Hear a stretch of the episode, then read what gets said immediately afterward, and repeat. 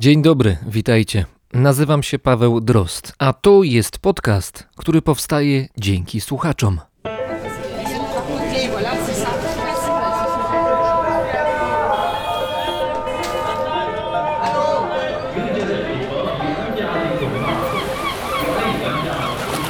Brzmienie świata z lotu Drozda.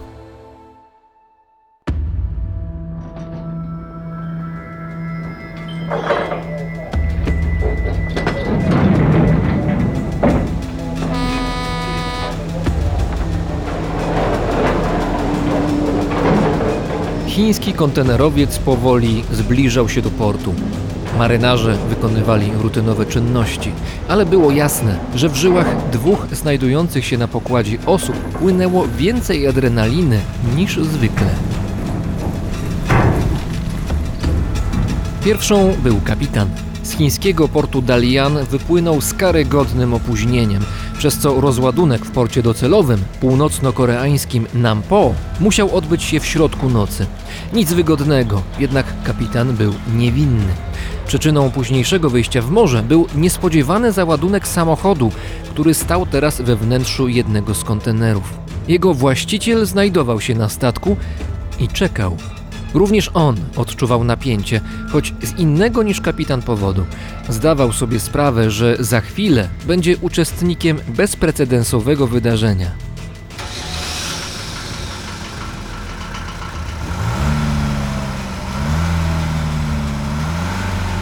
Był rok 2010. W mroku zaciemnionego portu Nampo statek rzucił cumy, a kierowca sprawnie wyprowadził swój granatowy, kanciasty Mercedes o numerze rejestracyjnym FB 126C. W ten sposób po raz pierwszy w historii samochód człowieka zachodu razem ze swoim właścicielem stanął na drodze w Korei Północnej. Za kierownicą siedział Günter Holtorf. Wizyta tego prawie 70-letniego Niemca w kraju Kimów była organizowana na najwyższych szczeblach władzy, co trwało 10 miesięcy. Na trasie przejazdu ruch był całkowicie wstrzymany, a Mercedesowi nieustannie towarzyszyła północno-koreańska świta. Günter Holtorf podczas jazdy spoglądał czasem na siedzenie pasażera. Niemal 20 lat siedziała tam jego żona. Teraz jej nie było. Holtorf od zawsze miał głód podróży i lubił swój samochód. Mercedes klasy G o kodzie fabrycznym W461-3. Pięciodrzwiowy, długość około 4,5 metra, szerokość niecałe 2 metry. Holtorf usunął tylne siedzenia i dokonał kilku przeróbek.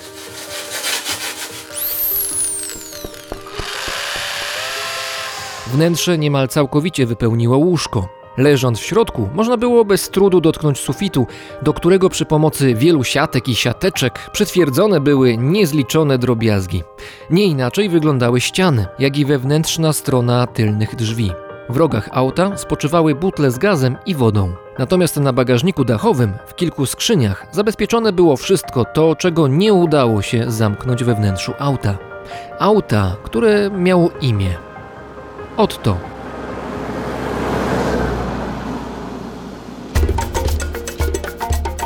Pod koniec lat 80.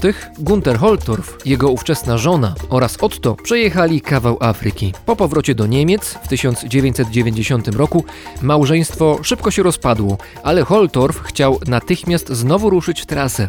Nie sam. W gazetowym ogłoszeniu napisał, że szuka partnerki do podróży. Odpowiedziała mieszkanka Drezna. Christine, lat 34. Günter miał wtedy 53 lata.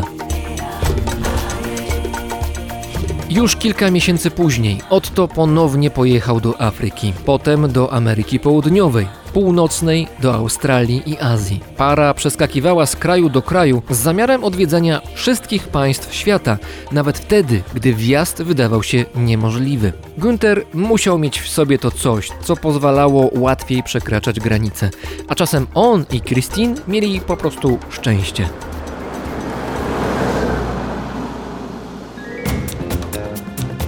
Samochód był widziany na wielu, często małych i trudno dostępnych wyspach i tak jeździli Ottonem nawet po Kubie, co byłoby niemożliwe, gdyby nie przypadek. Jeden z synów Fidela Castro pracował dla firmy związanej z Mercedesem. Castro osobiście złożył podpis na pozwoleniu na wjazd. Po północnej Korei Otto jeździł już bez Christine. Umierając na raka 5 miesięcy wcześniej, poprosiła Güntera, by jeździł dalej.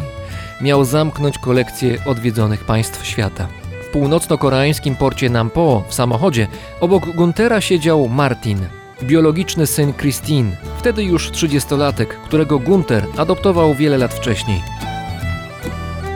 Wielka podróż Ottona zakończyła się wjazdem do Berlina jesienią 2014 roku. Auto przejechało prawie 900 000 kilometrów i w ciągu ponad 25 lat jazdy przekroczyło granicę 195 krajów. Otto trafił do muzeum, a Günther i Christine do historii motoryzacji.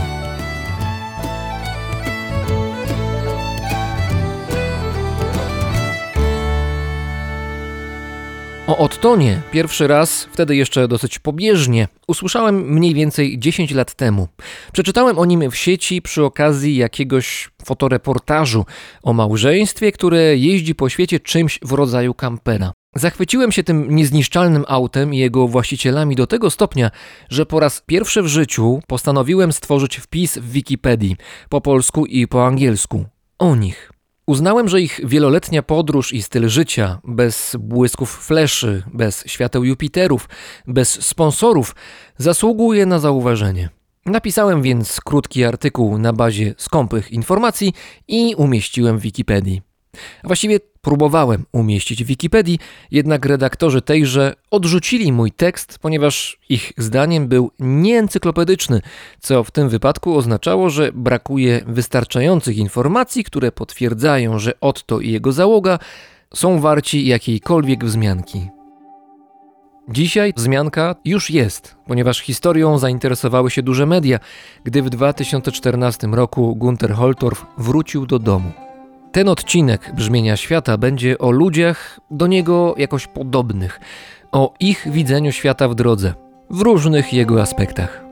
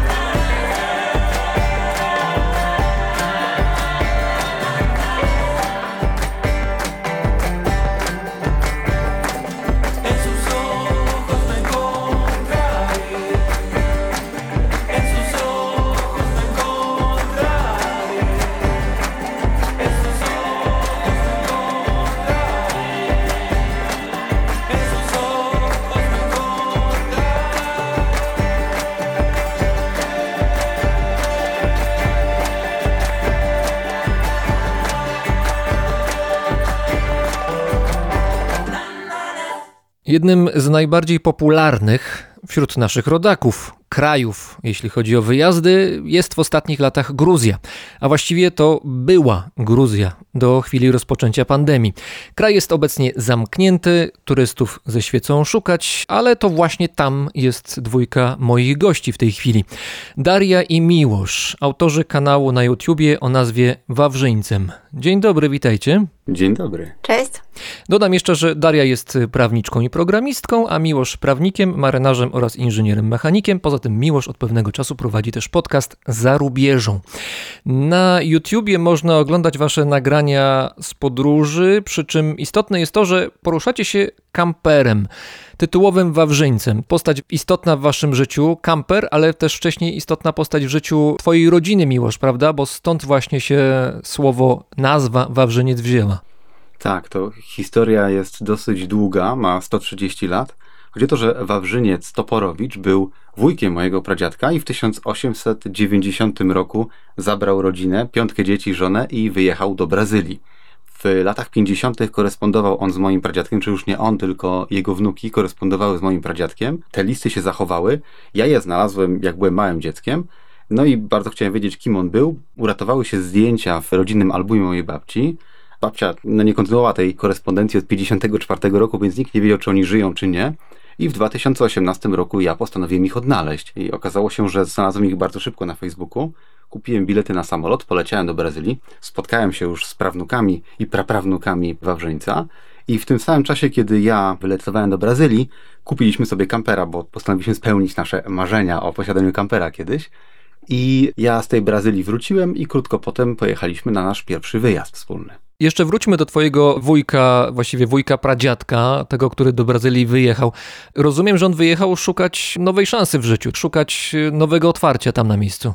Tak, on wyjechał, ponieważ w 1890 i rok wcześniej byli rekruterzy, przedstawiciele rządu brazylijskiego, jeździli po Europie, szukali osadników z Europy Środkowej do zaludnienia południowej części Brazylii, ponieważ tam klimat jest bardzo zbliżony do naszego i potrzebowali rolników, którzy by zaludnili stan Parana, który jest wielkości Polski, a wtedy tam mieszkało 200 000 ludzi. Także misja się udała, dzisiaj jest 12 milionów. A to jest ciekawe, jak wyglądała ta rozmowa rekrutacyjna rekruterów z Brazylii? Jeździli po Europie, na słupach rozwieszali hasła nowa praca, dobrze płatna, znakomita, świetne perspektywy i szanse rozwoju, tylko że po drugiej stronie oceanu. To wyglądało w ten sposób, że oni chodzili po miastach rejonowych, powiatowych i na jarmarkach, na targach mówili o tym, że każdy, kto zechce się przemieścić do Brazylii, otrzyma od rządu brazylijskiego bilet na statek z Bremy bądź Hamburga i otrzyma obietnicę, że rząd się nim zaopiekuje do czasu pierwszych żniw. W praktyce się potem okazało, że owszem, bilety były za darmo, ale z tą pomocą było tak, że na przykład 2 rodziny otrzymywały na spółę po siekierze i po taczce i na tym się pomoc rządu kończyła, a wszyscy dostawali 20 hektarów ziemi i okazało się potem, że na tej ziemi rosła puszcza i trzeba było tę puszczę jeszcze wyciąć. Przy czym obietnica 20 hektarów była czymś dużym dla mojej rodziny, ponieważ w owym czasie w guberni kaliskiej, z której oni pochodzili, średnia ilość ziemi na rodzinę wynosiła około 2-3 hektarów, więc obietnica, że dostaną 20, działała bardzo im na wyobraźnię w tym czasie. Ale powiedz, jak ta wyobraźnia spotkała się z rzeczywistością, już pomijając tę kwestię tej jednej siekiery, to zmiana klimatu, zmiana miejsca, oswajanie konkretnego terenu, którego trzeba było wyrwać przyrodzie, tam zacząć uprawiać rolę i tworzyć swoje życie razem ze swoją rodziną. Jak to z perspektywy lat wyglądało? To znaczy, czy ta próba i to ryzyko, które twój krewny w przeszłości 130 lat temu podjął, czy to się opłaciło? Znaczy, nie oszukujmy się, lądowanie było twarde, bo nie dość, że trzeba było 20 hektarów puszczy wykarczować, a potem wypalić, żeby można było cokolwiek zasadzić, to potem bardzo szybko w 1891 czy 2 przyszła powódź, więc wszystko, co zdążyli zasadzić, tak zalała woda, ale z czasem dali sobie radę, a tak się złożyło, że najstarszy syn tego Wawrzyńca, Jan, tudzież João po portugalsku, dorobił się ogromnej fortuny, ponieważ zaczął uprawiać yerba mate, tudzież erwa mate, jak to po portugalsku się nazywa, i dorobił się 450 hektarów ziemi i Toporowiczowie sobie świetnie poradzili w praktyce. To w takim razie troszkę zazdroszczę, bo wynika z tego, że masz bezpośrednie źródło dostaw yerba mate z Brazylii. To akurat muszę chyba z tobą prywatnie porozmawiać na ten temat. Nie jest to aż tak proste, jak mogłoby się wydawać, ale gdybyś kiedyś się wybierał do São Mateus do Sul w stanie Paraná, to Symbolem tego miasta jest oczywiście yerba mate i praktycznie wszyscy mieszkańcy tego miasta są w jakiś sposób z nim związani, a nawet na rynku w São Mateus stoi taki kranik, z którego leci woda o temperaturze 70,5 stopnia, idealna do zalewania yerby. To brzmi jak raj dla mateistów rzeczywiście, to muszę sobie zapisać. 130 lat temu był Wawrzyniec, twój krewny, ale teraz jest kolejny Wawrzyniec, bardziej mechaniczny, Peugeot J5. Poczytałem sobie troszkę o tym modelu, to jest taki model już troszkę leciwy, właściwie auto dojrzałe, 30-letnie. Z tego co widziałem w internecie, bo zrobiłem sobie taki mały rajd po forach internetowych, gdzie ludzie opisują różne auta, m.in. Peugeota J5. Wszyscy chwalą, że silnik znakomity, wszystko fantastycznie, pali niedużo, jest dosyć głośny, ale do 90 km na godzinę można nawet prowadzić rozmowę w kabinie. Oraz bardzo często się pojawiały takie informacje, że rdza jednak się ima tego samochodu. Ma pewne wady, ale dobra jednostka. No to u nas jest troszeczkę inaczej, bo 30-letnia auto zawsze będzie miało jakieś problemy. W naszym wypadku było tak, że były problemy ze skrzynią biegów, więc mamy amputowany piąty bieg, więc jak dla nas 70 km na godzinę to jest mniej więcej top. No przy 60 da się jeszcze rozmawiać, natomiast zaliczyliśmy podczas pierwszego naszego wyjazdu w 2019 roku poważną awarię, bo spaliliśmy uszczelkę pod głowicą i spędziliśmy rozkoszny miesiąc na Węgrzech, we wsi Perbal. Tu mam wielką prośbę do ciebie, Miłosz, żebyś powiedział, jak jest po węgiersku uszczelka pod głowicą. Hengérfőt mi też, jeżeli dobrze pamiętam. Ale mówisz poważnie, czy teraz wymyślasz, bo ja nie jestem w stanie zweryfikować tego. Jeżeli dobrze pamiętam, to Hengérfő to jest głowica silnika, a mi też to była uszczelka. I to jest wszystko jedno słowo, które ma bardzo, bardzo dużo liter. Ja po węgiersku tylko pamiętam, o ile nie przekręcę, nem to dam, czyli nie rozumiem, zdaje się, albo nie wiem. My mówiliśmy nemertem, bo jest łatwiej wypowiedzieć. No dobrze, to mamy tę uszczelkę pod głowicą. Dla tych, którzy z mechaniką samochodową nie są obeznani, to jest awaria z gatunku poważnych. Tak, i mieliśmy taką sytuację, że zatrzymaliśmy się na przystanku autobusowym z boku drogi. Podjechał samochodem jakiś facet, który wysiadł i zapytał problem, a my powiedzieliśmy problem. I potem wyjął telefon i włączył translator i tak sobie zaczęliśmy rozmawiać. Facet miał na imię Bence, znaczy ma, w dalszym ciągu mieszka w Perbalu.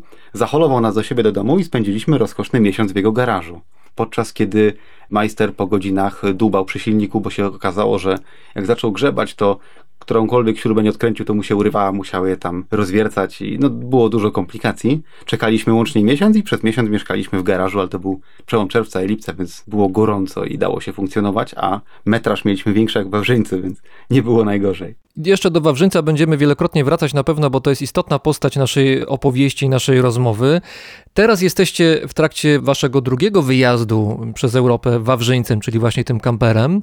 Pierwszy wyjazd trwał 6 miesięcy, teraz znowu jesteście w drodze, a wyjechaliście teraz właściwie w takim, no, mało korzystnym momencie dziejowym.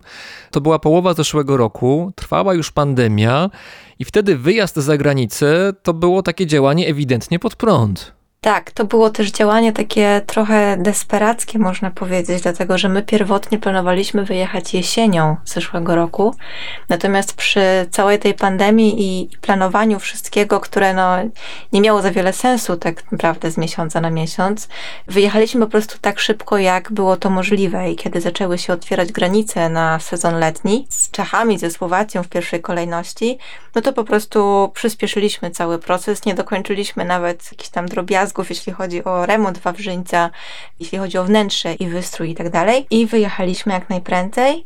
Przejechaliśmy w zasadzie przez Czechy tranzytem. Wylądowaliśmy właśnie u Bence, u naszego węgierskiego przyjaciela. Odwiedziliśmy go na parę dni na Węgrzech. No i tak naprawdę nasza podróż zaczyna się dopiero tak z jakimiś dłuższymi epizodami na Bałkanach od Chorwacji. Teraz jesteście w Gruzji, wcześniej były kraje po drodze, to znaczy Węgry, Bułgaria, Chorwacja, Turcja, Serbia chyba, coś pominąłem? Nie, wszystko się zgadza. I tak się zastanawiam, jak sobie jedziecie przez Europę, co wydaje się z jednej strony rzeczą taką, no właśnie oswojoną, zwyczajną, bo jest łatwa komunikacja, granice częściowo unijne, więc bardzo proste do przekraczania. Wszystko wydaje się łatwe, ale w momencie, kiedy trwa pandemia, to trzeba, myślę, śledzić na bieżąco stan prawny w tych państwach, do których zamierzacie pojechać. I to jest kwestia różnych spraw, na przykład kwarantanny, tego czy granice w danym momencie są otwarte, czy nie, jak się zmienia wewnętrzne prawo, jak się zmienia kwestia graniczna. Mnóstwo różnych elementów trzeba brać pod uwagę. To nie jest coś, co jest raz zastane. To się cały czas zmienia i rozumiem, że wy musieliście cały czas i nadal musicie śledzić to, co się dzieje. Teraz na szczęście mamy taki troszeczkę spokojniejszy okres, ponieważ w Gruzji planujemy zostać na dłużej, więc możemy już być spokojni, dostaliśmy się i w tej chwili jakby nie śledzimy tak gorączkowo tych wszystkich informacji, ale rzeczywiście tak, w czasie podróży przez Bałkany, przez Bułgarię, Turcję było tak. Zazwyczaj to były agencje prasowe zagraniczne, anglojęzyczne na Twitterze, bo tam wydaje mi się są te informacje tak najbardziej z pierwszej ręki dostępne. No i zdarzało nam się na przykład, że wyjeżdżaliśmy z jakiegoś kraju, tak na przykład było w przypadku Serbii. Wyjeżdżaliśmy bardzo, bardzo szybko, bo gdzieś usłyszeliśmy, że nadchodzą jakieś zmiany, od piątku na przykład do Bułgarii będzie trudniej się dostać, więc przyspieszaliśmy cały ten proces po to, żeby też nie utknąć w jakimś kraju, w którym niekoniecznie chcieliśmy spędzić wiele miesięcy. Szczęśliwie się złożyło też tak, że nie mieliśmy żadnych problemów, nie musieliśmy zrobić żadnego testu w sumie po drodze, ani też nie musieliśmy robić żadnej kwarantanny, nie licząc tej, żeby wjechać w ogóle do Gruzji. Udało nam się przeskakiwać z kraju do kraju w miarę bezboleśnie, aczkolwiek wyglądało to trochę tak jak film sensacyjny, w którym wszystko wybucha i główny bohater cały czas ucieka i za nim są wybuchy, więc trochę tak było u nas, że co wyjechaliśmy z jakiegoś kraju, to zaostrzały się regulacje kilka dni później w tym kraju. I jedyny moment, kiedy naprawdę się musieliśmy pospieszyć, to było jak już postanowiliśmy, że spróbujemy wjechać do Gruzji. Wyjeżdżaliśmy z Bułgarii po to, żeby zdążyć 29 grudnia przejechać granicę z Turcją, ponieważ Turcja 30 grudnia już oczekiwała testów PCR. To nie byłby problem zrobić takie testy, no ale to zawsze 150 euro, które lepiej na przykład wydać za tankowanie samochodu 2 razy. Dotychczas Gruzini byli dosyć radykalni w kwestii ochrony przed COVID-em. To wobec tego, jak udało wam się bezproblemowo wjechać do Gruzji? Jak to jest możliwe? Dostaliśmy się tutaj w ramach takiego programu, który nazywa się Remotely from Georgia. To jest program dla freelancerów i przedsiębiorców pracujących zdalnie. My mamy działalność gospodarczą, więc aplikowaliśmy poprzez ten program. Tam trzeba spełnić różne formalności, dostarczyć im dokumenty. W efekcie, jeśli jest się zaakceptowanym, dostaje się maila od gruzińskiego rządu z takim oficjalnym zaproszeniem na ten program. Mimo tego i tak podlega się kwarantannie. My musieliśmy odbyć kwarantannę w jednym z wybranych przez rząd hoteli 8-dniową łącznie. No i to jest takie dosyć zabawne w tej naszej historii. Myśmy czekali na decyzję tego gruzińskiego rządu, czy nas zaakceptują, czy nie. I czekalibyśmy pewnie jeszcze dłużej, natomiast jak usłyszeliśmy właśnie tę decyzję z kolei tureckiego rządu, o której wspominał Miłosz, że będą wymagać testu PCR, to po prostu wyjechaliśmy z Bułgarii z dnia na dzień. No i w momencie, kiedy się już spakowaliśmy wszystko, a w naszym przypadku tego pakowania trochę jest, no bo są zwierzaki, są jeszcze ich rzeczy, nasze rzeczy, wyjechaliśmy z Sandanski, z miasteczka, w którym aktualnie przebywaliśmy w Bułgarii i 2 godziny później już na trasie dostaliśmy tego maila od Gruzinów, że potwierdzającego, że cała nasza wyprawa ma w ogóle sens w tym momencie. No ale problem też z tym hotelem gruzińskim był taki, że mieliśmy tylko jeden do wyboru, ponieważ jak się jedzie lądem od strony Turcji, to można tylko jechać do Batumi i tam obok Batumi jest ten hotel, w którym można odbywać kwarantannę. No jak zobaczyliśmy, że ma 4 gwiazdki, czuliśmy, że będzie pięknie. Wyszło trochę inaczej, bo hotel okazał się mieć 4 gruzińskie gwiazdki. W każdym razie było dosyć sympatycznie, udało nam się te 8 dni tam przesiedzieć bez problemu. I jak nas wypuścili z tego hotelu, to teraz możemy przebywać w Gruzji już ile nam się podoba w sumie. I taki mamy chyba plan. Zobaczymy. Was obowiązywała kwarantanna i w pewien sposób obowiązywała kwarantanna wspomniane przez Darię zwierzaki. I właśnie, to jest chyba dobry moment, żeby przedstawić oprócz was i oprócz Wawrzyńca, który jest waszym domem na 4 kołach, żeby przedstawić też 4 inne, nie mniej istotne postacie. I mam na myśli tutaj Stefana, Stasia, Miecia i Dudu, czyli 2 koty i 2 psy. To może ja zacznę od Dudu, bo on jest z całej naszej ekipy ze mną najdłużej. Dudu skończył swoją drogą niedawno 10 lat. Jest psem, którego 5 lat temu adoptowałam z bydgoskiego schroniska, bo z Bydgoszczy w Polsce właśnie pochodzę. Adoptowałam go jako psa bardzo, bardzo lękliwego i bardzo długo nam zajęło dojście do jakiegoś takiego momentu, w którym ten pies ufa mi i ufa ludziom w ogóle. I zastanawialiśmy się bardzo długo, czy to w ogóle ma sens, żeby z nim podróżować. Natomiast na etapie, kiedy ja już poznałam Miłosza, kiedy podjęliśmy decyzję o kupnie kampera, Dudu był no właściwie tym radosnym, fajnym kundelkiem, który jest dzisiaj. I on wyjechał z nami jako pierwszy i właściwie jako jedyny w pierwszą podróż. No i tak w 2019 roku plan był taki, żeby dojechać do Mołdawii i do tej Mołdawii dojechaliśmy i byliśmy u naszych znajomych, którzy mieszkają we wsi Kotowa, żeby było śmieszniej. I w tej Kotowej, kiedy wracaliśmy z spotkanka przy chipsach i soku oczywiście, to przy drodze w rowie ja usłyszałem jakieś miauczenie. Okazało się, że tam są dwa maleńkie kociaki, wychudzone, zarobaczone, bez matki, ewidentnie od dłuższego czasu. Nie wiedzieliśmy, co z nimi zrobić, więc zebraliśmy ich ze sobą. No i ja byłem przeciwny zatrzymywaniu kotów. Chcieliśmy je komuś oddać, ale w sumie nie było za bardzo ich komu oddać, więc tak zaczęły z nami jeździć. Bardzo szybko się okazało, że koty się z Dudełkiem bardzo polubiły, więc koty zaczęły mieszkać w kamperze i w sumie się w tym kamperze wychowywały, bo to, mówię, to były małe kociaki, które może miały te 2 miesiące. I jeszcze w Mołdawii wyrobiliśmy wszystkie konieczne dokumenty. Wylądowały z nami z powrotem w Polsce potem, a w zeszłym roku, czyli no teraz już w zeszłym roku, kiedy wyjechaliśmy znów, już z psem i 2 kotami, dotarliśmy wreszcie do Bułgarii. Chcieliśmy odwiedzić sanktuarium dla niedźwiedzi w górach Riły w Bułgarii. I postanowiliście adoptować niedźwiedzia, niedźwiedź jedzie z wami.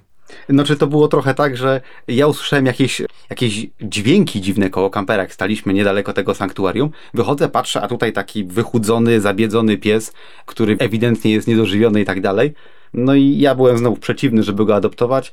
Daria bardzo chciała go ratować i tak jakoś tak nakarmiliśmy go, ugrzał się z nami. Następnego dnia się okazało, że i koty, i Dudu bardzo go lubią i tak wszyscy się w ogóle lubią i no już pojechał z nami, no już co zrobić. Ale to, co mówisz o adoptowaniu niedźwiedzia, to nie jest zupełnie nieprawdą, bo ja pamiętam, jak Mietek pojawił się w naszej rodzinie, no to właśnie przez to, że był taki skołtuniony i nastroszony, był cały okrągły, jak taki mały niedźwiadek wyglądał.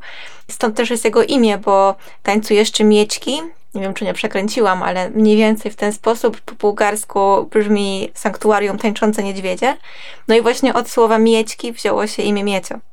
Jak te zwierzaki z wami funkcjonują na tak niedużej przestrzeni, która się jeszcze nie raz, nie dwa porusza podczas jazdy? Łatwe to jest? Takie zupełnie bezbolesne? Nie. Potykamy się o siebie bez przerwy, no ale jakoś tak wydaje mi się, że ludzie zaludnili całą ziemię dlatego, że są w stanie do wszystkiego się przyzwyczaić. Przyzwyczajenie się do posiadania 2 psów i 2 kotów na 8 metrach kwadratowych nie jest łatwe, ale to przychodzi z czasem. To zaczęliśmy od 1 psa, potem doszły jeszcze 2 koty, a na to jest wszystko jeszcze wjechał drugi pies, więc już na dłuższą metę podejrzewam, że jeszcze parę zwierzaków byśmy wcisnęli na zasadzie takiej, że przywykamy po kolei, nie? Mamy Wawrzyńca, mamy wasz kamper bus Peugeot J5, auto 30-letnie, ale wciąż sprawne, z pewnymi wadami, które się usuwa na bieżąco. Oprowadźcie nas po tym swoim 4-kołowym domu. Kto gdzie śpi, kto gdzie ma jakiś swój kąt, gdzie lubią spać psy, gdzie lubią spać koty, jak to wygląda? No to tak, zacznę może od nas. My śpimy na łóżku, które znajduje się nad szoferką. To jest łóżko piętrowe. No i ono ma taką właściwie wadę i zaletę w jednym. Nie mogą na nią wejść psy. Nasze psy w ogóle są takimi trochę już staruszkami, mają ponad 10 lat obydwa, mają krótkie nóżki i po prostu nawet gdybyśmy tam zrobili drabinkę, no to nie ma takiej szansy, żeby one tam weszły. Ulubione miejsce psów to jest narożnik na dole, który swoją drogą Miłosz sam zbudował, bo w pierwotnej wersji, kiedy kupiliśmy Wawrzyńca i tak właściwie w tej wersji jeździliśmy przez pierwszy rok, Wawrzyniec miał takie 2 ławeczki na dole, które były rozdzielone stołem. Obecnie mamy stół, który jest, ja zawsze mówię, zwodzony, po prostu składany do ściany, z nogą, która się też odkręca, także właściwie można się go pozbyć, można go sobie rozłożyć do pracy.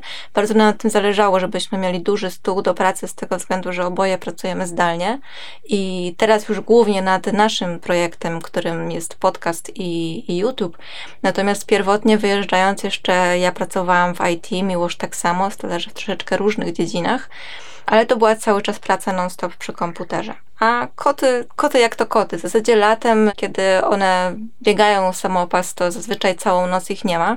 One tutaj z nami spędzają dnie, ale one się raczej śpią tam, gdzie im się akurat podoba.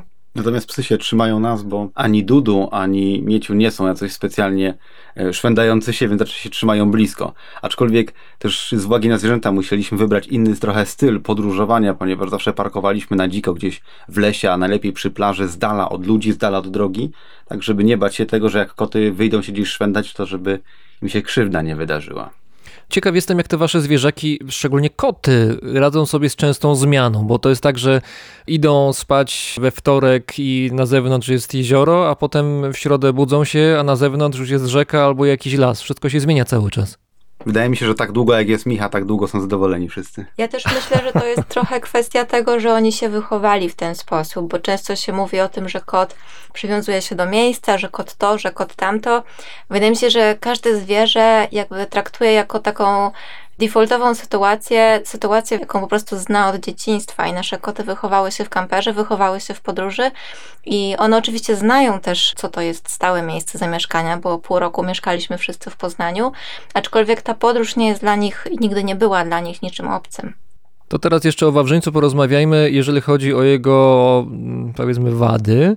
Takie hasła jak wymiennik ciepła, chłodnica, nagrzewnica, pompa wspomagania hamulców, skrzynia biegów, silnik i inne elementy. To są słowa, które dobrze znacie, bo musicie znać, nie macie innego wyboru. Tutaj Miłosz przede wszystkim się rozwija mechanicznie. I też mi się wydaje, że te awarie, które zdarzają wam się jakoś w miarę często, też wspomagają intensywność kontaktów międzyludzkich, prawda? Bo musicie poprosić o pomoc, przez to coś się dzieje w waszym życiu właśnie międzyludzko. To była jedna z myśli, którą miałem w ogóle, jak wyjeżdżaliśmy, że dobra, auto może i ma prawie 30 lat w owym czasie, ale jak coś się zepsuje, to przecież mamy gdzie spać, a zawsze będzie można kogoś poznać, prosząc o pomoc. I dokładnie tak to wyglądało właśnie, jak wylądowaliśmy u Bence na miesiąc. Natomiast wszystkie pozostałe awarie okazały się być nie aż tak straszne i dało się z nimi żyć. Przy czym najgorsze potem okazało się to, że o ile to nie jest wielki problem, jak się na przykład silnik zagotuje i trzeba stanąć z boku drogi, poczekać, żeby wystygł i tak dalej, dolać wody, czy ewentualnie jakaś inna usterka, to problem polega na tym, że na przykład mamy zaplanowane, że dziś chcemy dojechać, a oczywiście zawsze jest tak, że jeżeli coś może pójść źle w danym momencie, to pójdzie źle w najgorszym, jakim tylko się da. Dlatego jak na przykład nam się silnik gotował ostatnimi czasy, to byliśmy oczywiście już w głębi Bułgarii w grudniu i padał śnieg. Rzeczywiście jest też tak, że ta wzajemna pomoc międzyludzka, ona nas nauczyła, Wawrzyniec nas praktycznie nauczył takiego bardzo, bardzo dużego zaufania do ludzi, do obcych ludzi. I ta pomoc często zaciera nawet takie bariery jak bariera językowa, bo my nie mówiliśmy po węgiersku, Bence nie mówił po angielsku zbyt dobrze i przez cały miesiąc będąc tam rozmawialiśmy ze sobą właśnie przez Google Translator i naprawdę zaprzyjaźniliśmy się przez ten translator, więc da się, można. No i nawet taka ostatnia sytuacja, która mi przychodzi do głowy, jak byliśmy jeszcze w Turcji nad morzem i na plaży po prostu się zakopaliśmy. Przyjechał pan Turek, my nie mówimy po turecku właściwie nic poza jakimiś podstawowymi zwrotami grzecznościowymi. No i on pomógł nam, po prostu przyjechał traktorem, wyciągnął Wawrzyńca z tego piachu i też czuło się taką serdeczność, mimo że na jakieś górnolotne tematy byśmy nie podyskutowali. Zdołałem go zapytać o imię Ahmed.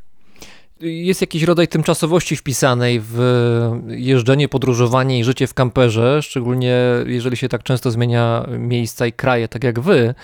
Plus jeszcze do tego dochodzi kwestia pandemii i tego, że trzeba śledzić te wiadomości. Teraz troszkę mniej, bo jesteście w Gruzji, tam będziecie dłużej, ale wcześniej jednak tak to wyglądało.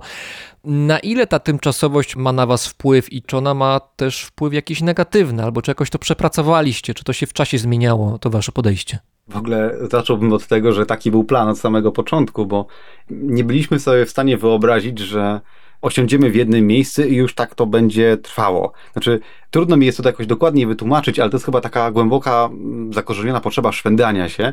Ja spędziłem ostatnich sporo lat szwendając się, bo pracowałem na statku, więc siłą rzeczy się przemieszczałem bardzo dużo.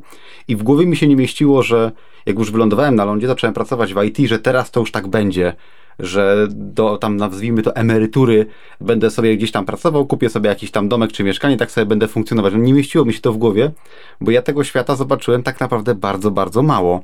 A żeby zobaczyć go jak najwięcej, to jednak trzeba się sporo przemieszczać, mimo tego, że my staramy się jeździć powoli i jakby troszeczkę wsiąknąć w dane miejsce, w którym jesteśmy, no to jednak siedzenie zbyt długo w jednym miejscu mnie osobiście męczy na przykład. Tak, ale ta tymczasowość w naszym przypadku też, mam wrażenie, trochę mutuje, bo zaczęliśmy jeździć mimo wszystko dość szybko, spędzaliśmy w jednym miejscu, na jednym postoju raptem kilka dni, w jednym kraju zazwyczaj kilka tygodni, a w tej chwili dojechawszy do Gruzji na przykład wiemy, że zostaniemy tutaj co najmniej kilka miesięcy i tak naprawdę też dojrzeliśmy do czegoś takiego, że żeby poznać kraj i podróżować tak troszeczkę głębiej, poznać ludzi, poznać ich zwyczaje i może ich sposób myślenia też w jakiś sposób. Po prostu trzeba spędzić w jakimś miejscu więcej czasu i rzeczywiście osią tych podróży muszą być ludzie, bo możemy podróżować po pięknych miejscach, stać na klifie, podziwiać ładne widoki, ale to jest po prostu takie płytkie.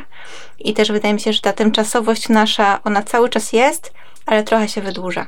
Jest troszeczkę inną tymczasowością, jak się jest w jakimś miejscu 2 dni albo 1 noc się jedzie dalej i szybko, żeby objechać cały kraj czy cały kontynent, a teraz jesteśmy na etapie tej właśnie tymczasowości, że potrzebujemy zostać w jakimś miejscu, kilka miesięcy, tak żeby poznać ludzi na miejscu, ale nie na tyle długo, żeby się tym miejscem znudzić albo żeby do niego przywyknąć. Znaczy, mieć ulubione sklepy spożywcze, tak, ale dużo więcej już raczej nie. Znaczy, trudno nam jest teraz chyba powiedzieć tak naprawdę, jak to będzie wyglądało w praktyce, ponieważ najdłużej, jak byliśmy Wawrzyńcem jeszcze w jednym miejscu, to były 3 tygodnie, także mało.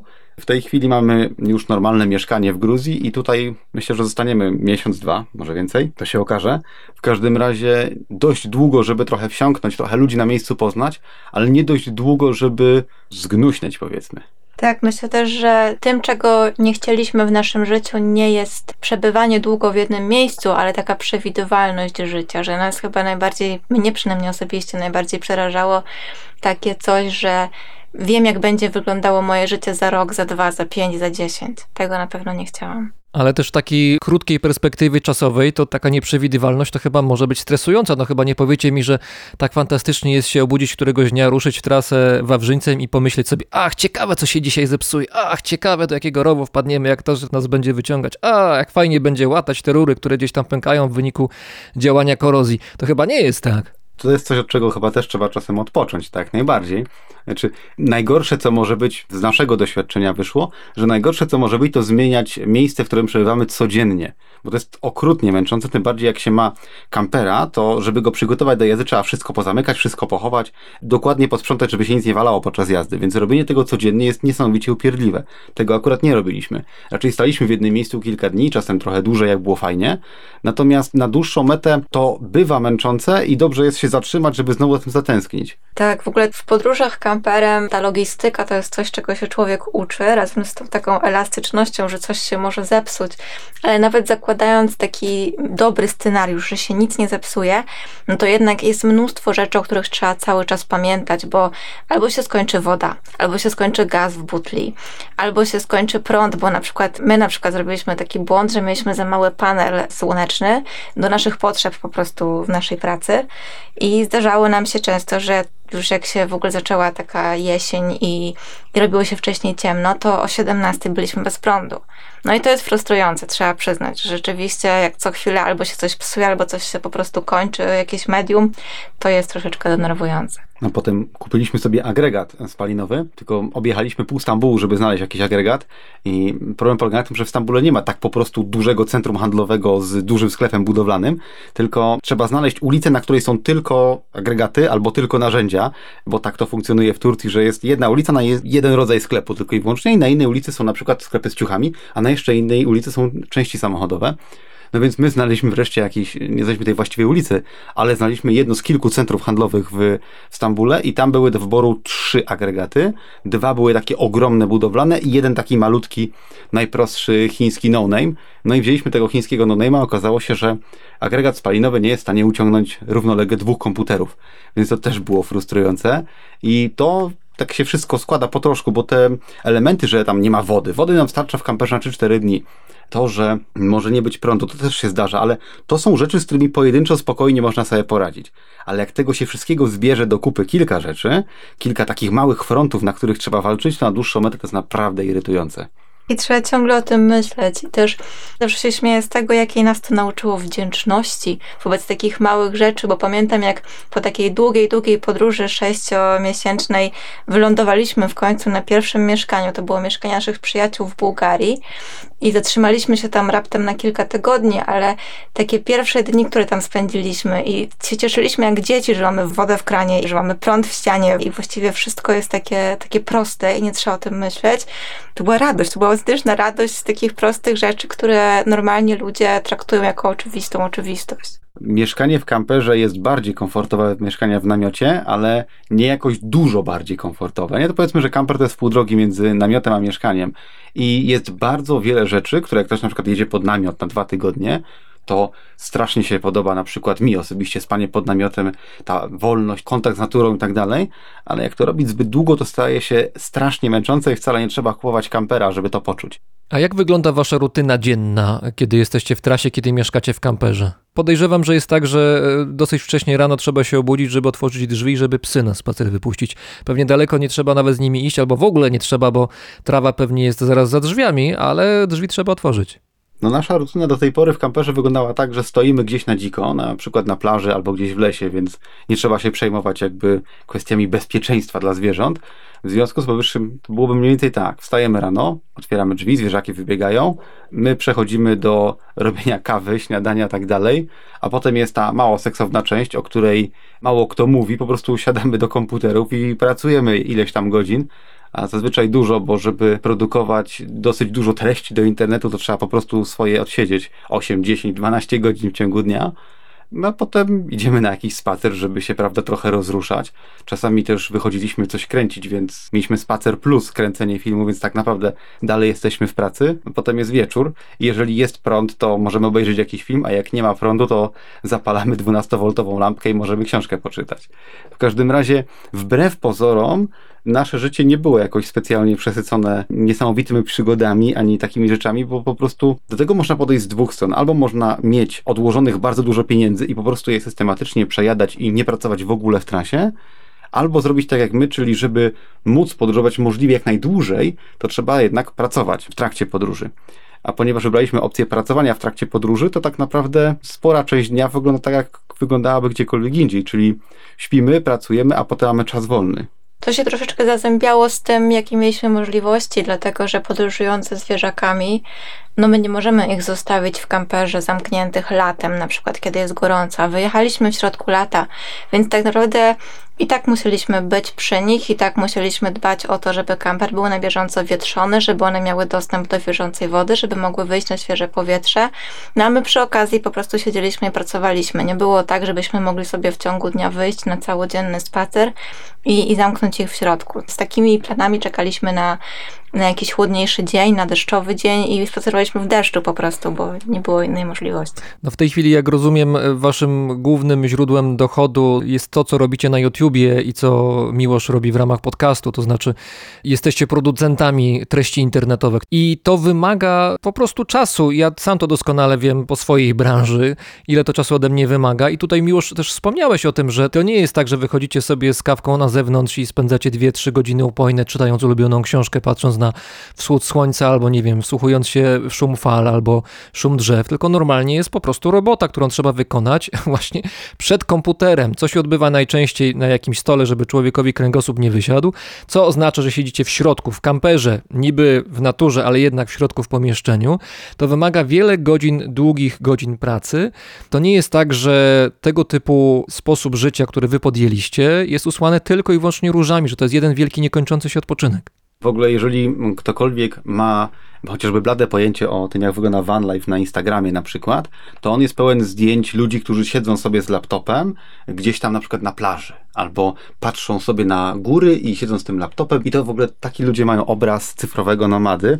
No to jest totalna bzdura, bo jak się siedzi z laptopem w słoneczny dzień na zewnątrz, to nic nie widać. To tego bym w ogóle zaczął, nie? A na plaży piach wchodzi we wszystko. Tak, tak, więc tego się nie robi po prostu, nie? Znaczy dzisiaj na przykład, jak mamy mieszkanie i zdaje się cieplarniane warunki, to na przykład mój dzień dzisiaj wyglądał tak, że wstałem rano, zjadłem śniadanie, usiadłem do komputera, zacząłem zgłębiać temat wojny radziecko-afgańskiej, o której będzie mój najbliższy odcinek i o 19:00 poszedłem na zakupy, bo o 20:00 zamykają sklepy, bo jest godzina policyjna. Mało seksowny dzień, prawda, będąc w podróży gdzieś tam daleko w Gruzji. No ja cały Boży dzień zajmowałam się montowaniem najnowszego filmu na YouTube, który swoją drogą będzie o życiu obcokrajowców w Gruzji. Których jest strasznie dużo. Tak, i to jest tak, że ludziom się wydaje, że to jest kilkunastominutowy filmik, więc się siada i się go montuje w kilkanaście, no może kilkadziesiąt minut, więc ja tutaj uchylę rąbka tajemnicy. Mieliśmy nagrane mnóstwo rozmów z ludźmi, którzy tutaj żyją jako obcokrajowcy i dzisiaj jest trzeci dzień mojej pracy nad tymże filmem. Przez 3 pierwsze dni właściwie to były tylko odsłuchy nagrań i wybierania z nich to, co jest wartościowe, a cały proces jakiegoś bardziej skomplikowanego montażu będzie się odbywał później. No tak, a odcinek pewnie będzie miał 20-30 parę minut, prawda? No pewnie 20 kilka. Skoro wspomniałaś o tym odcinku, który za chwilkę będzie miał premierę na waszym kanale na YouTubie, jeżeli chodzi o cudzoziemców w Gruzji, to macie na myśli tych ludzi, którzy tam osiedli już na dłużej, czy tych, którzy w tej chwili tam się pojawili i są tylko przejazdem? To są różni ludzie z różnymi bardzo historiami. W większości są tu już od kilku lat. Teraz próbuję sobie przypomnieć, czy mamy kogoś, kto przyjechał tutaj dopiero co i chyba taką najświeższą przyjezdną jest Rosjanka, Nadia.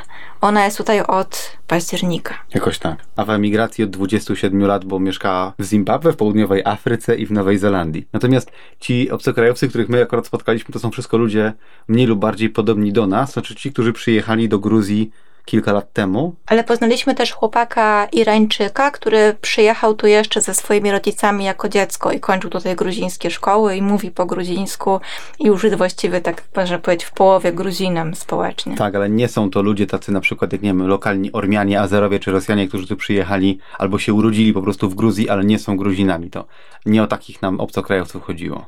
I jaki obraz Gruzji wychodzi wam po tych rozmowach z cudzoziemcami mieszkającymi w kraju? Czy to jest miejsce, do którego warto przyjechać, żeby tutaj osiąść, przynajmniej na pewien czas? To są bardzo różne perspektywy. Myślę, że w większości przypadków ten obraz jest bardzo pozytywny, ale też postaraliśmy się, żeby zdradzili nam trochę rzeczy, które ich tutaj może w jakiś sposób denerwują, przeszkadzają, ale jest też taki wniosek, myślę, że mogę to już zdradzić. Większość z nich zapytanych o to, czego w Gruzji nie robić, mówią, żeby nie krytykować gruzińskiego stylu życia. Gruzini tego bardzo nie lubią. Jeśli przyjeżdżasz tutaj, to jesteś u nich w gościach i powinieneś respektować ich sposób życia, ich zasady funkcjonowania i dopiero jeśli przeżyjesz tutaj, no powiedzmy około 10 lat, to wolno ci się wypowiadać na kwestie właśnie takie społeczne, polityczne i jakkolwiek negatywnie to wszystko oceniać. Miłosz, wspomniałeś o tym, że godzina policyjna jest jeszcze w mocy? Jak najbardziej. O 20 się zamykają sklepy, bo pracownicy sklepu muszą zdążyć wrócić do domu. O 21 jest zakaz przemieszczania się po ulicach. Absolutnie zakaz całkowity chyba do 5 rano, przy czym my nic sobie z tego zakazu nie zrobiliśmy kilka razy i nawet pytaliśmy policję o drogę o północy. Tak się akurat składa, że w Gruzji jest gigantyczna różnica między gruzińską policją a na przykład ukraińską policją z uwagi na reformy, które Saakaszwili tu wprowadził kilkanaście lat temu. Niemniej jednak w dalszym ciągu, mimo że oni się starają być bardzo zachodni, bardzo konkretni, jeżeli chodzi o przestrzeganie przepisów, to jak się trafi obcokrajowiec, który bezbronnie mówi, że nie wie jak trafić do domu, to nie robili nam krzywdy z tego powodu. Aczkolwiek w tej chwili jest tak, że jak się spojrzeć przez okno po godzinie 9 na ulicę, to faktycznie nikt nie chodzi i ludzie tego przestrzegają. Chociaż też wydaje mi się, znaczy nie mam takiej jakby ja sama doświadczenia, ale rozmawialiśmy też z obcokrajowcami na przykład z Omanu i z Karaibów i no ich perspektywa jest zgoła inna, bo nie chcę tutaj mówić, że to jest rasizm, chociaż może tak to się powinno nazywać. Natomiast też obcokrajowiec nie jest tutaj obcokrajowcowi równy. Jeżeli ja idę jako blondynka i do mnie już wszyscy z automatu mówią po rosyjsku, no bo nie mam gruzińskiej urody i wszyscy wiedzą, że nie jestem stąd, to jestem traktowana troszeczkę pobłażliwie. Natomiast jeśli idzie nasz kolega, który ma ciemny kolor skóry i widać, że też nie jest stąd, ale z kolei skąd inąd, no to potrafili nawet dostać mandat za przejście przez ulicę, nie przez pasy, no co jest tutaj absolutnie normalną rzeczą i tu właściwie nikt nie przestrzega przepisów drogowych, ale im się akurat obrywało. W Gruzji jesteście w tej chwili miesiąc, no właśnie miesiąc mija od waszego przyjazdu na miejsce i kiedy pod koniec zeszłego roku rozmawiałem z moim znajomym dziennikarzem, który mieszka w Tbilisi, mówił, że pandemia w Gruzji zbiera spore żniwo i mam na myśli tutaj przede wszystkim portfele Gruzinów. Bardzo wyraźnie wzrosło bezrobocie, no i perspektywy nie są różowe, chociażby z tej racji, że zupełnie padła turystyka, czyli siła napędowa Gruzji od kilku lat. Czy byliście w stanie to zauważyć, albo czy to wychodziło w rozmowach? My jesteśmy w Batumi i dużo poza Batumi jeszcze nie widzieliśmy się rzeczy. Natomiast Batumi, które jest miastem bardzo nastawione na turystę, znaczy pół miasta to są właściwie tylko i wyłącznie hotele i apartamentowce, no bardzo to widać. Batumi upadło mnóstwo restauracji, praktycznie, no nie wiem, takie mam wrażenie 3/4 mniej więcej jest zamknięta i z tych 3/4 zamkniętych restauracji większość wygląda jak zamkniętych już na dobre, bo w środku nie dość, że wisi karteczka, że już jest zamknięte, to jeszcze nawet nie ma sprzętów żadnych, tak dalej.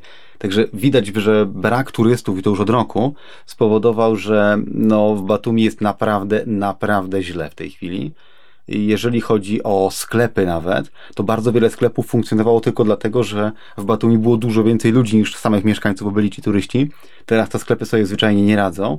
Też spotkaliśmy się z taką sytuacją, że wynajęcie mieszkania jest banalnie proste, ponieważ nie ma nikogo absolutnie, to my weszliśmy do naszego mieszkania z dnia na dzień tak naprawdę, oglądaliśmy w południe, a o 4:00 się wprowadzaliśmy i nie było problemu, żeby je wynająć na miesiąc, w środku miesiąca, tak po prostu od razu i pani Tamara była bardzo szczęśliwa, że wreszcie ktoś przyjechał, cokolwiek od niej wynająć.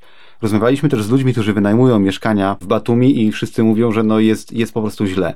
Oprócz tego obok nas są apartamentowce takie 40-piętrowe, w których jest, no nie wiem, może 100, może 200 mieszkań po każdej ze stron wieżowca i po tej stronie, którą my widzimy z balkonu, jest mniej więcej w 10 mieszkaniach się pali światło w tej chwili.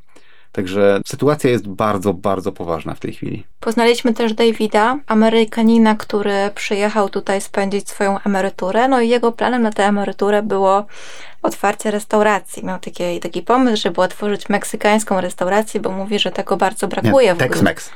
A Tex-Mex, tak. Teksaską, meksykańską restaurację, których brakuje tutaj. I no tak się złożyło, że on tu przyjechał w 2018 roku, do 2019 roku nie mógł otworzyć biznesu, ponieważ czekał, żeby dojść do pełnego wieku emerytalnego według przepisów amerykańskich. No i jak już to się stało, to wtedy stała się też pandemia i on do dzisiaj czeka, żeby ten swój biznes otworzyć. Ma wyremontowany pięknie w klimacie właśnie Teksasu lokal, właściwie wszystko gotowe, zatrudnionych pracowników. No i to, co mówi, to tylko tyle, że dzięki temu, że jest ta pandemia, jakkolwiek źle to nie brzmi, to ten lokal jest bardzo tani, praca jest bardzo tania, bo on za kilkaset lari, czyli właściwie kilkaset złotych ma płaconych pełnoetatowych pracowników. No ale właśnie biznes nie działa, więc to i tak jest dla niego strata. Natomiast a propos wynajmu lokali jeszcze, no to co z kolei powiedziała nam Nadia, czyli ta Rosjanka z Nowej Zelandii, to, że tutaj mieszkania są śmiesznie tanie w takim sezonie jak teraz, czyli poza sezonem, po prostu zimą. Natomiast wynajmujący zarabiają na nich 3-krotnie więcej w sezonie turystycznym, a ten sezon się nie odbył w tym roku w ogóle. I to zazwyczaj działa tak, że zarabia się bardzo, bardzo, bardzo dużo latem, a potem się z tego żyje przez zimę. No a w tej chwili to oni żyją z oszczędności tak naprawdę sprzed 2 lat. Właśnie, żeby to wybrzmiało, to w Gruzji ceny w sklepach są takie same jak w polskich, a często nawet jedzenie jest droższe niż w Polsce. Natomiast przeciętna pensja to jest kilkaset złotych miesięcznie, nie? Także w momencie, kiedy ktoś pracował w hotelu i zarabiał na przykład 400 czy 500 lari, czyli 500-600 złotych, a ten hotel jest na przykład zamknięty, to nie dość, że on nie ma pracy, to też na pewno nie ma oszczędności. Co prawda wyjeżdżają za pracą z Gruzji, ale no zdecydowanie rzadziej niż na przykład Ormianie. W związku z tym Gruzini raczej siedzą w Gruzji i jeżeli jest taka sytuacja jak pandemia, która dotyka cały kraj, to wszyscy równo dzielą biedę, nie? Ale jest też coś takiego w tym narodzie, co dla mnie na przykład jest bardzo godne podziwu i to jest właśnie to, że nie czuć tej depresji. Czuć, że to miasto jest opustoszałe, nawet niektórzy tutaj nazywają je ghost town, czyli miasto duchów. No oczywiście czuć te pustki, że sklepy są zamknięte, że nigdzie w mieście nie świecą się światła, ale jak już się zobaczy Gruzinów, to oni cały czas biesiadują, oni cały czas spotykają się na ulicy, chodzą całymi takimi gromadami, rodzinami. Tutaj tradycja też jest taka, że oni mieszkają w mieszkaniach, w domach wielopokoleniowych i rzeczywiście jest wyczuwalne, że oni się trzymają razem i to ich chyba też trzyma jeszcze w jakimś stanie. A wasz Wawrzyniec pewnie zwraca uwagę na ulicy, prawda? Chociażby przez dźwięki, które wydaje z siebie. Widziałem na kilku filmikach, że to brzmi troszkę czasami odpalenie silnika, jakby rakieta startowała z Bajkonoru. Tak, to jest luźny pasek od alternatora, to o czym mówisz, natomiast tak się akurat składa, że auta w podobnym stanie technicznym do Wawrzyńca w Gruzji są akurat codziennością, natomiast kamperów w Gruzji jest mało, to na pewno, bo o ile na przykład w Chorwacji to się potykaliśmy o innych ludzi w kamperach, tym bardziej, że byliśmy tam latem, no to do Gruzji kamperem mało kto dojeżdża, bo jest po prostu daleko. W związku z tym Wawrzyniec zwraca na siebie uwagę. To samo przerabialiśmy chociażby w Mołdawii, gdzie czuliśmy się jakbyśmy lądowali wahadłowcem na mołdawskiej wsi. I tak, no nie da się być pokryjomu w Gruzji kamperem. Czy gdybyśmy mieli może vana, blaszaka takiego przerobionego na kampera w środku, to może byśmy niknęli w tłumie. Natomiast Wawrzyńcem się nie da. W tej chwili Wawrzyniec stoi pod blokiem i oczywiście, że na siebie zwraca uwagę, ale wydaje mi się, że ludzie już po paru dniach przywykli do tego, że on tam po prostu jest. Po Gruzji gdzie dalej? Na wschód? Na północ? Do domu? Nam się marzy zwiedzenie Związku Radzieckiego, całego byłego, mamy pełną świadomość tego, że na przykład do Turkmenistanu może być trudno się dostać i może ciężko będzie pojechać na Czukotkę, tym bardziej Wawrzyńcem, także zobaczymy. Na razie trudno jest cokolwiek planować, bo przecież granice są pozamykane tak naprawdę. To znaczy otworzyła się chyba tydzień temu Armenia i takie najbliższe plany chyba już po tych kilku miesiącach, które zamierzamy spędzić w Gruzji, no to jest Kaukaz. Czyli Armenia i Azerbejdżan w kolejności, której nigdy nie pamiętam, bo wiem, że jedni potem nie wpuszczają, jak się było u drugich, ale tak, myślę, że te państwa kaukaskie są teraz na celowniku. Znaczy, planowanie w 2020 roku było ciężkie. Wszystko wskazuje na to, że w 2021 będzie niewiele łatwiejsze, więc tak naprawdę ciężko. Natomiast całe szczęście w Gruzji jest tyle rzeczy do zobaczenia i jest 12 stref klimatycznych. Jest morze, góry, lasy, ruiny, winnice, zamki i tak dalej. Także nastawiamy się raczej na to, że będziemy Gruzję tak dokładnie, dogłębnie, calusieńką zwiedzać. A jak już się sytuacja trochę wyprostuje, to się będziemy martwić, co będzie dalej. Wiemy, że do Rosji będzie ciężko wjechać, bo Rosja raczej niechętnie patrzy na otwieranie granicy z Gruzją. W Iranie niechętnie patrzą na psy na przykład. Do Syrii nie chcemy jechać, w Turcji już byliśmy, więc zostaje tak naprawdę Armenia i Azerbejdżan w tym momencie. Miłosz, pytanie do ciebie, bo tak się zastanawiam, po jakiego grzyba postanowiłeś na 4 kołach jeździć po świecie, skoro miałeś możliwość jeszcze kilka lat temu poznawać świat i go dobrze poznać, jak się przynajmniej wydaje, jako marynarz. Bo byłeś aktywnym, pracującym nie tylko z zawodu, ale też właśnie praktycznie działającym w branży marynarzem. Pływałeś na statkach, trochę czasu na morzu spędziłeś, ale rzuciłeś to, teraz na drogi się przesiadłeś. Dlaczego tak? Dzisiaj czy wczoraj widziałem świetnego mema na jakiejś stronie dla marynarzy, mianowicie kiedy ci wszyscy obiecują, że będziesz marynarzem, będziesz zwiedzać świat i jest obrazek dzień 1, gościu oparty o reling na burcie, dzień 3 to samo, dzień 25 to samo i na obrazku 4 on mówi brzydkie słowa, nie? W każdym razie w praktyce to wyglądało w ten sposób, że bo ja byłem mechanikiem okrętowym, więc od poniedziałku do piątku 8-17 w pracy, w sobotę 8-12, a jak już awansowałem na oficera mechanika, to co trzeci dzień miałem wachtę, czyli zakaz schodzenia ze statku i trzeba siedzieć i pilnować, czyli żadne alarmy się nie pojawiają w siłowni. I sytuacja była taka w praktyce, że na mniej więcej średnio mi wychodziło 120 dni kontraktu, to na tych 120 dni to ja byłem w stanie wyjść na miasto w porcie 10 razy, z grubsza. Więc tak naprawdę to powiedzmy na jeden dzień zwiedzenia przypadało 10 dni w pracy. Najczęściej oczywiście w środku morza, gdzie i tak się nic nie da zobaczyć. Więc z tym zwiedzaniem, będąc marynarzem, to trzeba bardzo delikatnie do tego podchodzić. Ja na przykład miałem to szczęście, że pracowałem w polskiej żegludze morskiej. Pozdrawiam serdecznie wszystkich pracujących w PŻM. Polska żegluga morska ma niemal wyłącznie masowce, które przewożą ładunek luzem, takie jak na przykład węgiel czy zboże. W związku z tym załadunek i rozładunek masowca zazwyczaj trwa około 5 dni. Więc jak statek już wejdzie do portu, to zazwyczaj nie ma problemu, żeby chociaż raz wyjść na miasto i chociażby zrobić zakupy i zobaczyć, jak wygląda ten czy inny kraj.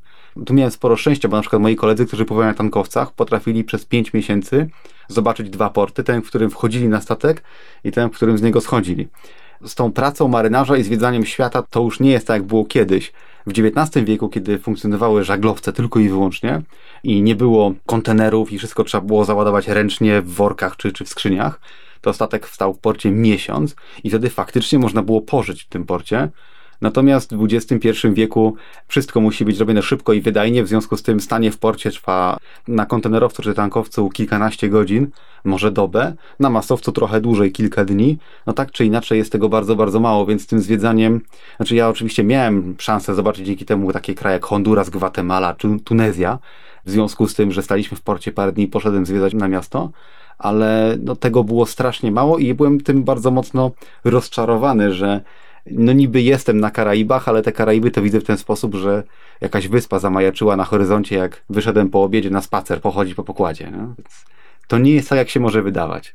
No i też sytuacja marynarzy w dzisiejszych czasach jest dość dramatyczna. Oczywiście nie we wszystkich portach pewnie tak jest, ale tutaj w porcie w Batumi wypatrzyliśmy nawet któregoś dnia statek właśnie polskiej żeglugi morskiej. Solidarność, zdaje się. Na którym jest Miłosza kolega, no i nie możemy się nawet spotkać, bo im nie wolno po prostu zejść z pokładu. Chodzi o kwestię pandemii. Tak jest. Tak. Miłosz, nie tęsknisz w ogóle za morzem? To jest już zamknięty rozdział twojego życia? Nie no, wiadomo, że tęsknię. No, jak ktoś raz zasmakował, prawda, pracy na statku, to bardzo często będzie do tego wracać myślami.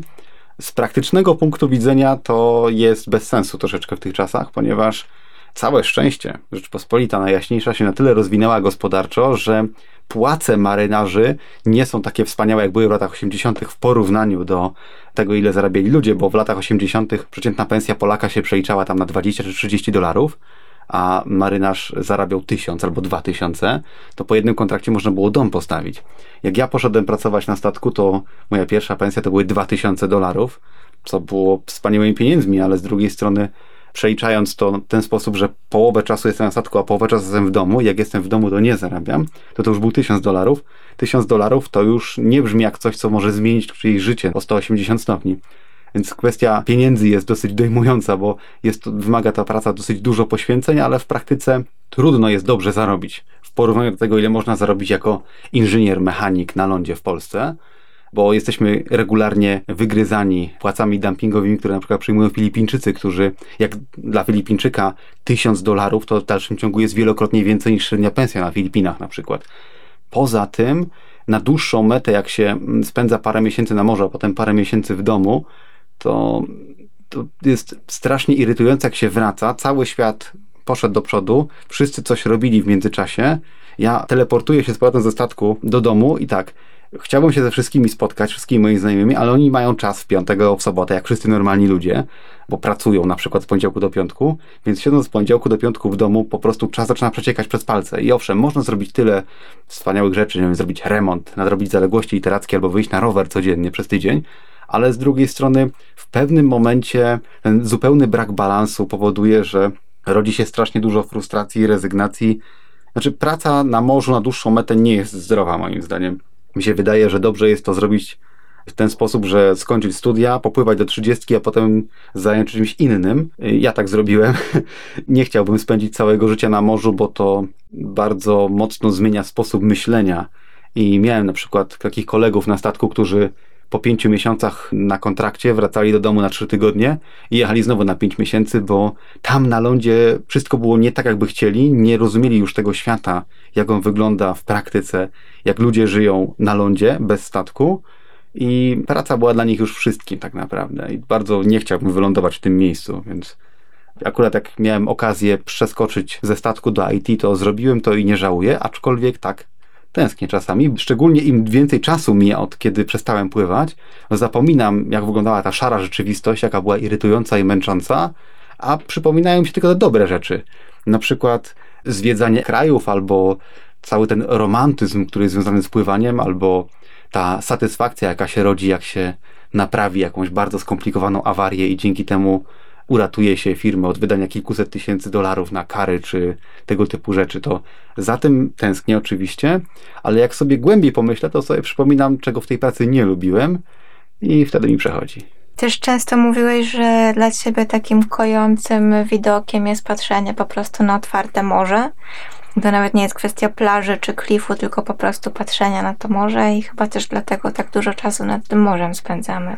No to jest taki chyba rozsądny kompromis. Nie? To jest uzależniające. Mieć tak. Może blisko, ale jednak nie pracować już na statku. Na wielu waszych filmach, tych, które można zobaczyć na YouTubie, z waszych ust słyszałem jedno hasło. Nie wiem, na ile ono było przypadkowe, na ile jest to wasze motto, jestem ciekaw waszej opinii, albo jestem ciekaw w ogóle, czy zauważyliście, że takie sformułowanie, takie słowa się pojawiają częściej niż pozostałe. Wszystko będzie dobrze. Jestem świadoma, że to pada bardzo często i w zasadzie nigdy nie myślałam o tym jako o naszym motto, ale myślę, że nasze wspólne życie i podróż, no w dosyć czasami ekstremalnych warunkach, bo starym samochodem, który się psuje, z czworgiem zwierząt, które no tak naprawdę ostatnie jeszcze nie jest do nas jakoś mocno, czy jest przywiązane mentalnie, ale no można by powiedzieć, że 3 miesiące, które jest z nami Mietek, to jest bardzo mało i bardzo często spotykaliśmy przeróżne przeszkody na swoich drogach, to nas nauczyło takiego zaufania do życia. I chyba stąd właśnie jest to takie dosyć proste w swoim przekazie, wszystko będzie dobrze. Ja nauczyłam się na przykład tego, że póki jest przy mnie Miłosz i póki jesteśmy razem, to to nie ma się czego bać, bo gdziekolwiek będziemy, to sobie poradzimy, znajdzie się ktoś, kto nam poda rękę i jakoś z tej sytuacji wybrniemy i wydaje mi się, że warto mieć to poczucie bezpieczeństwa, kiedy jedzie się w podróż, które nie jest uzależnione od właśnie murów, od mieszkania, od konkretnych osób, których z nami nie ma w tej podróży, tylko po prostu mieć taką pewność, że cokolwiek się nie stanie, to nie stanie się nic najgorszego.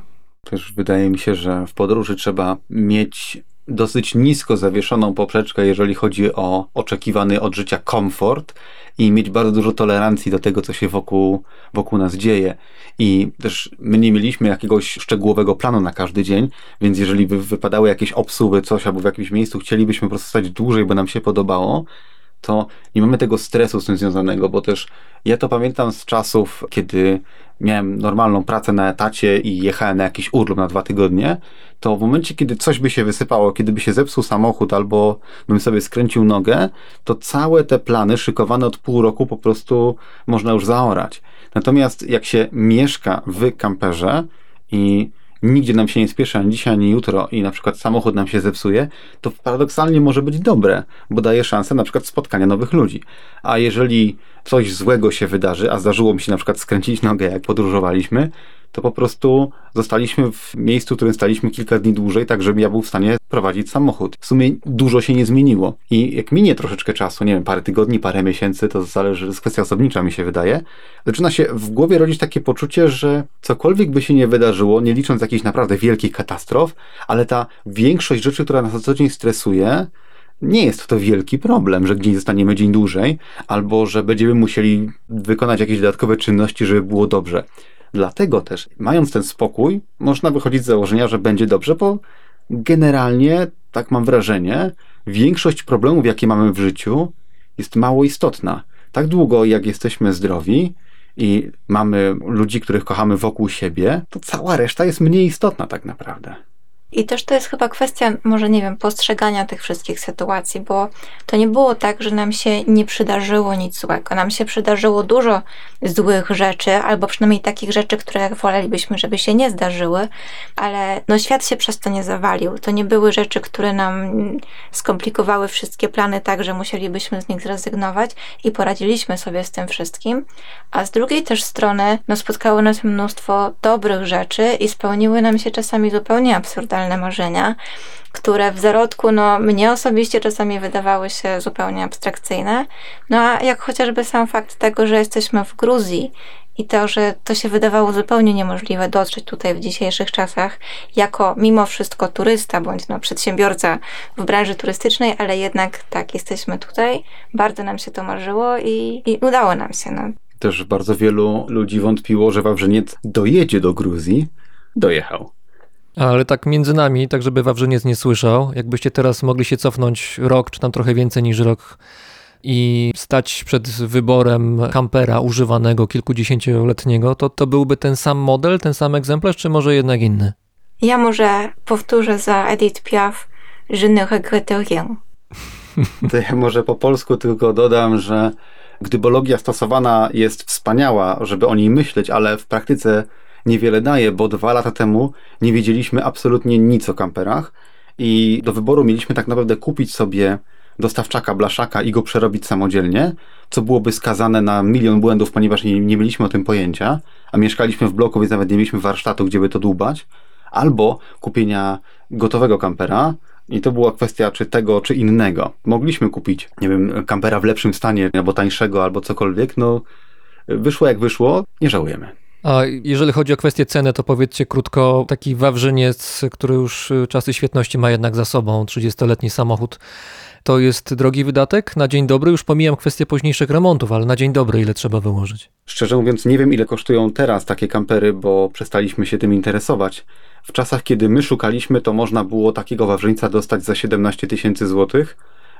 Nowszy model, w sensie Fiata Ducato od rocznika 94 wzwyż, to one się zaczynały od 30 paru tysięcy, dlatego dla nas automatycznie oczywistym było, że kupujemy najstarszego możliwego jeszcze jeżdżącego kampera. Wtedy do 20 000 dało się kupić kampera, do tego trzeba oczywiście doliczyć kilka tysięcy złotych na instalację słoneczną, na jakieś remonty i tak dalej. więc to w praktyce wychodzi 25, może 30 tysięcy tak na dzień dobry. Przy czym ja mam bardzo wielu kolegów, którzy 2 razy więcej pieniędzy wydali na samochód, którym jeżdżą 10 km dziennie do pracy. Także wydaje mi się, że to jest tanio, jak na dom.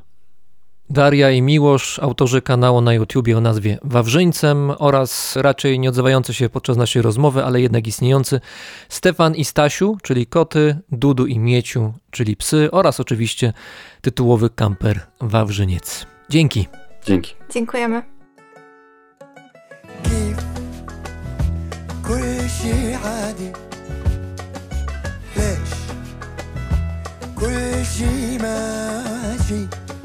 الحروب ضاعت زمان وانت لسه مالك صوت مين ضايل سامي وين كل الباقي يقلوب بعد زمان وانت لسه مالك صوت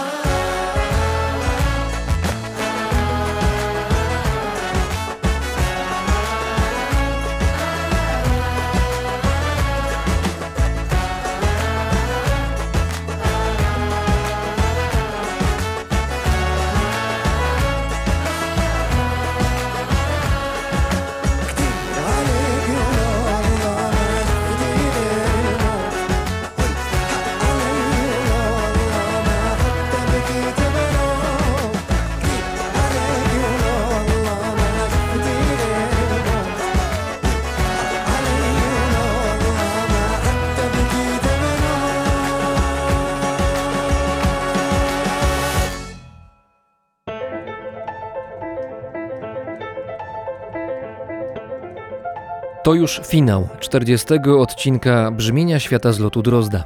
Dziękuję za jego wysłuchanie. Dziękuję też wszystkim słuchaczom i sympatykom mojej audycji, którzy poprzez swoją hojność wspierają mnie na Patronite. Brzmienie Świata istnieje dzięki Wam. To dzięki Wam mogę kontynuować moją pracę i obiecać, że kolejny odcinek pojawi się za tydzień, jak zwykle w sobotę rano.